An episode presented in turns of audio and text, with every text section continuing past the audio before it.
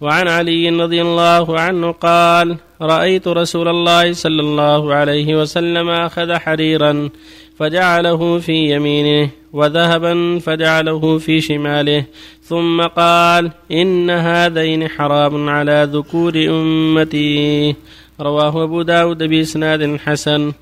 وعن أبي موسى الأشعري رضي الله عنه أن رسول الله صلى الله عليه وسلم قال حرم لباس الحرير والذهب على ذكور أمتي وأحل لإناثهم.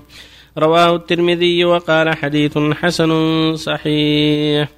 وعن حذيفة رضي الله عنه قال نهانا النبي صلى الله عليه وسلم أن نشرب في آنية الذهب والفضة وأن نأكل فيها وعن لبس الحرير والديباج وأن نجلس عليه. رواه البخاري. بسم الله الرحمن الرحيم. الحمد لله. صلى الله وسلم على رسول الله وعلى اله وأصحابه ومن اهتدى بهداه. أما بعد فهذه الأحاديث الثلاثة كالتي قبلها في بيان تحريم الذهب والحرير على ذكور الأمة وحله للإناث الحديث علي رضي الله عنه وحديث موسى صريحان في تحريم الذهب والحرير على الذكور وحلهما للإناث. وتقدم في حديث عمر أنه لا بأس بموضع إصبعين أو ثلاث أو أربع للرجل من الحرير عند الحاء عند رقعة أو نحوها. والحديث الثالث حديث حذيفة يدل على أنه لا يجوز استعمال أواني الذهب والفضة مطلقة للرجال والنساء.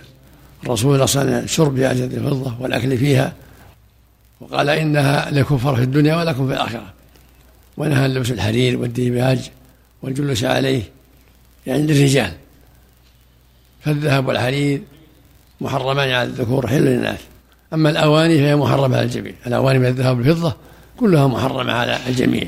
حتى الملاعق ملاعق الذهب والفضة كلها محرمة على الرجال والنساء.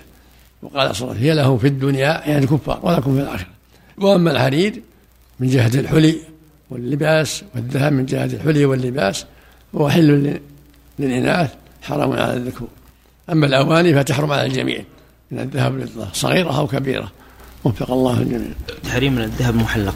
الذهب محرم على الذكور مباح للنساء. سواء حلقة ولا مو حلقة.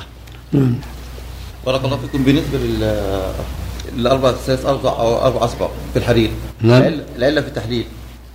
لأن قد يحتاج الإنسان رقعة أو إزرار أو ما أشبه من رحمة الله هذه من تيسير الله جل وعلا. الثاني الله عليك بالنسبة للقيام إلى الصلاة بعض الناس إذا دخل الإمام قاموا وبعضهم إذا قال قد قامت الصلاة قاموا إلى الصلاة. الأمر واسع يا ولدي من أولها إلى آخرها. الأمر واسع. جزاك الله خيرا. وعند الإقامة سواء في أولها أو في وسطها أو في آخرها. المهم أن ينتصب قبل أن يكبر الإمام.